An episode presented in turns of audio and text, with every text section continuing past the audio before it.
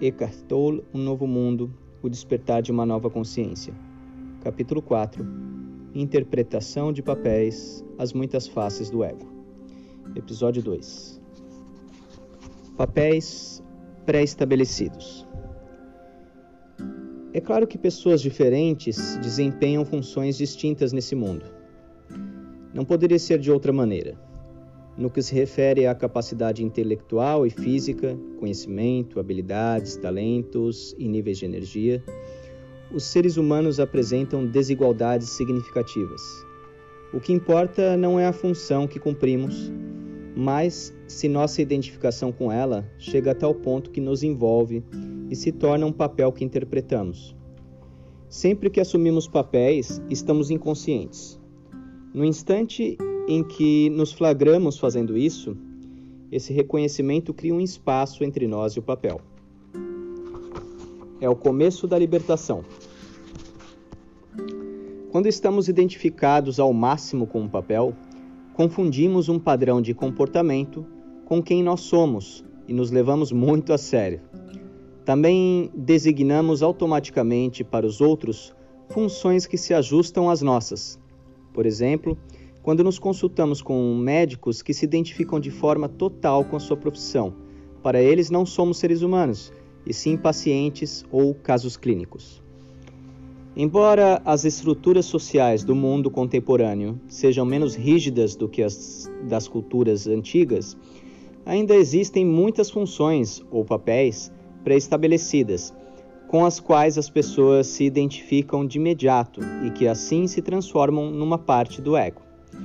Isso faz com que as interações humanas sejam privadas de sua autenticidade e se tornem desumanas e alienantes. Os papéis pré-determinados podem nos dar uma sensação de identidade relativamente agradável, mas no fim das contas, nos perdemos em meio a eles. As funções exercidas em organizações hierarquizadas, como os meios militares, a igreja instituições governamentais e grandes corporações tendem a fazer com que as pessoas se tornem identidades representadas. As relações humanas genuínas passam a ser impossíveis quando nos confundimos com um papel. Há papéis pré-estabelecidos que podemos chamar de arquétipos sociais. Alguns deles são o de esposa de classe média, não tão comum quanto costumava ser, mas ainda assim disseminado.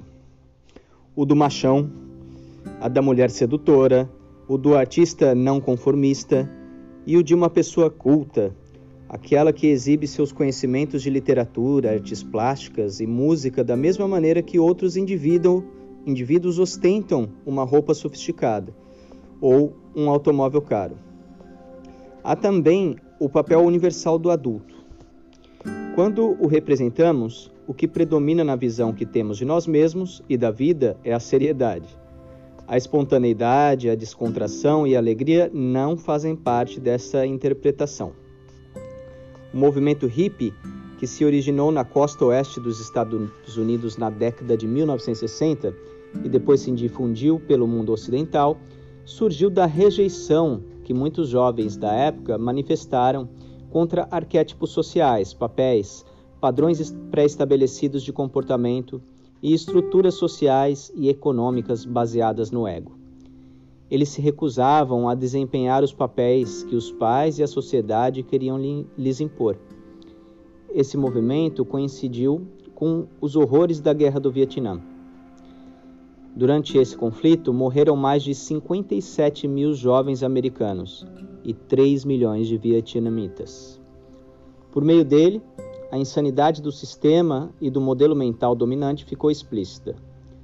Nos anos 1950, a maioria dos americanos ainda era extremamente conformista em sua maneira de pensar e agir, mas na década seguinte, milhões deles começaram a rejeitar sua identificação sua identificação com uma identidade conceitual coletiva, cuja loucura se tornara óbvia. O movimento hippie representou um afrouxamento das estruturas egóicas rígidas que até então predominavam na psique da humanidade. Embora tenha se deturpado e acabado, ele deixou uma abertura, e não só para seus seguidores. Seu surgimento permitiu que a antiga sabedoria e a espiritualidade oriental entrassem no Ocidente e cumprissem uma função essencial no despertar da consciência mundial.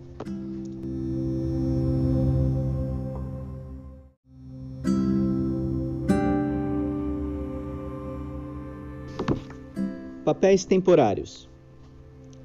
Se estivermos despertos o bastante, conscientes o suficiente para sermos capazes de observar como interagimos com as pessoas, conseguiremos detectar mudanças sutis na nossa fala, na nossa atitude e no nosso comportamento, isso dependendo do indivíduo com quem estivermos em contato. A princípio, pode ser mais fácil observarmos isso nos outros, porém depois também constataremos isso em nós mesmos.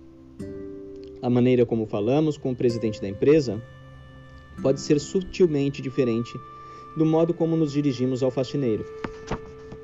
A forma como conversamos com uma criança talvez não seja igual à maneira como nos comunicamos com um adulto. Por que isso acontece? Nós interpretamos papéis. Não somos nós mesmos. Não somos nós mesmos nem com o presidente, nem com o faxineiro, nem com a criança. Quando entramos numa loja, num restaurante, num banco, num posto do correio, podemos estar nos encaixando em papéis sociais pré-estabelecidos. Acabamos nos tornando um cliente e falando e agindo como tal. E nessa condição, seremos atendidos pelo vendedor, pelo garçom ou pelo recepcionista, que também estarão desempenhando um papel. Uma série de padrões condicionados de comportamento entre em ação entre duas pessoas para determinar a natureza da interação. Os elementos que estão interagindo não são os seres humanos, e sim imagens mentais conceituais. Quanto mais identificadas as pessoas estão com seus respectivos papéis, menos autênticos se tornam os relacionamentos. Temos uma imagem mental não só de quem a outra pessoa é, mas também de quem nós somos sobretudo em relação a um indivíduo com quem estamos interagindo. Portanto, não somos nós que estamos nos relacionando com aquela pessoa. Quem pensamos que somos é quem está se relacionando com quem acreditamos que outra pessoa é, e vice-versa. A imagem conceitual que nossa mente gerou de nós mesmos está se relacionando com sua própria criação, que é a imagem conceitual que ela produziu da outra pessoa. A mente da outra pessoa provavelmente fez a mesma coisa. Então, cada interação egóica entre dois indivíduos é, na realidade, a interpretação entre quatro identidades conceituais produzidas pela mente, que são, em última análise, fictícias. Portanto, não é de se surpreender que haja tanto conflito nos relacionamentos. Não existe nenhuma relação verdadeira.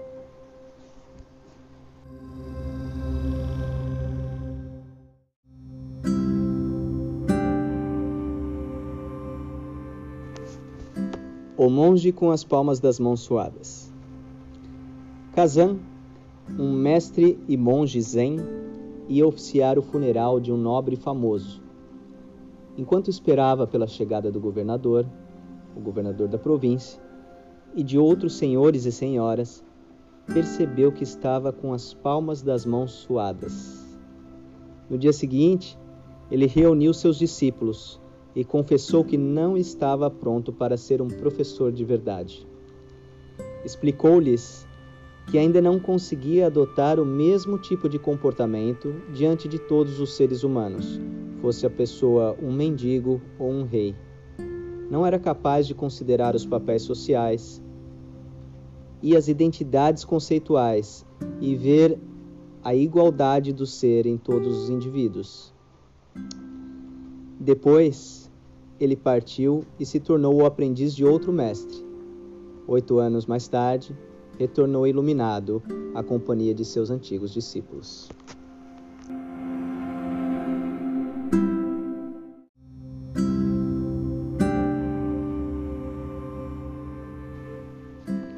A felicidade como um papel versus a felicidade verdadeira. Como vai você? Ótimo, não poderia estar melhor verdadeiro ou falso. Em muitos casos, A felicidade é um papel que as pessoas representam. Um exterior sorridente pode ocultar um grande sofrimento. Depressão, esgotamento e reações exageradas são comuns quando a infelicidade é encoberta por sorrisos, sempre que há negação, algumas vezes até mesmo para si próprio, de que existe muita infelicidade. Quando nos sentimos infelizes, primeiro precisamos reconhecer esse fato e nunca afirmarmos sou infeliz. A infelicidade não tem nada a ver com quem nós somos. Se você estiver passando por isso, diga: há infelicidade em mim. Depois, analise o que está acontecendo na sua vida. Uma situação em que você se encontra pode ter algo a ver com essa sensação. Talvez seja preciso fazer uma coisa para mudá-la ou para sair dela. Se não houver nenhuma solução ao seu alcance, encare isso e afirme: Bem, é o que está acontecendo nesse momento. Não posso nem aceitar isso, nem me sentir infeliz. A causa primária da infelicidade nunca é a situação. A causa primária da infelicidade nunca é a situação, mas nossos pensamentos sobre ela. Portanto, Tome consciência dos pensamentos que estão lhe ocorrendo. Separe-os da situação, que é sempre neutra. Ela é como é. Existe a circunstância ou o fato, e você terá seus pensamentos a respeito dele. Em vez de criar histórias, atenha-se aos fatos. Por exemplo, estou arruinado. Isso é uma história. Ela limita a pessoa e a impede de tomar uma providência eficaz. Tenho 50 centavos na minha conta. Isso é um fato. Encarar os fatos é sempre fortalecedor. Tome consciência de que, na maioria das vezes, o que você pensa é o que cria suas emoções. Observe a ligação entre eles. O que você pensa é o que cria suas emoções.